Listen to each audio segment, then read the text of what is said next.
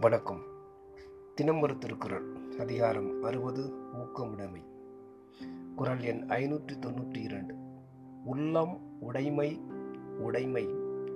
பொருளுடைமை நில்லாது நீங்கிவிடும். பொருள்.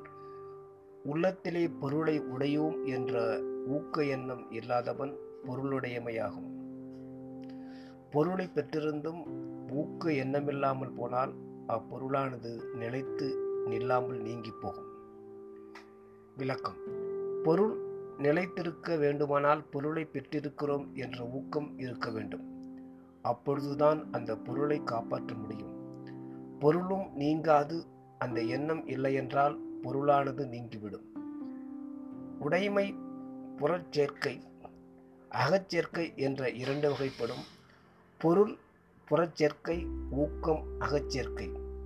புறச்சேர்க்கையாகிய பொருள் நிலைத்து நில்லாது நீங்கிவிடும். அகச்சேர்க்கையாகிய ஊக்கம் நிலைத்திருக்கும் என்று கூறினார். நன்றி.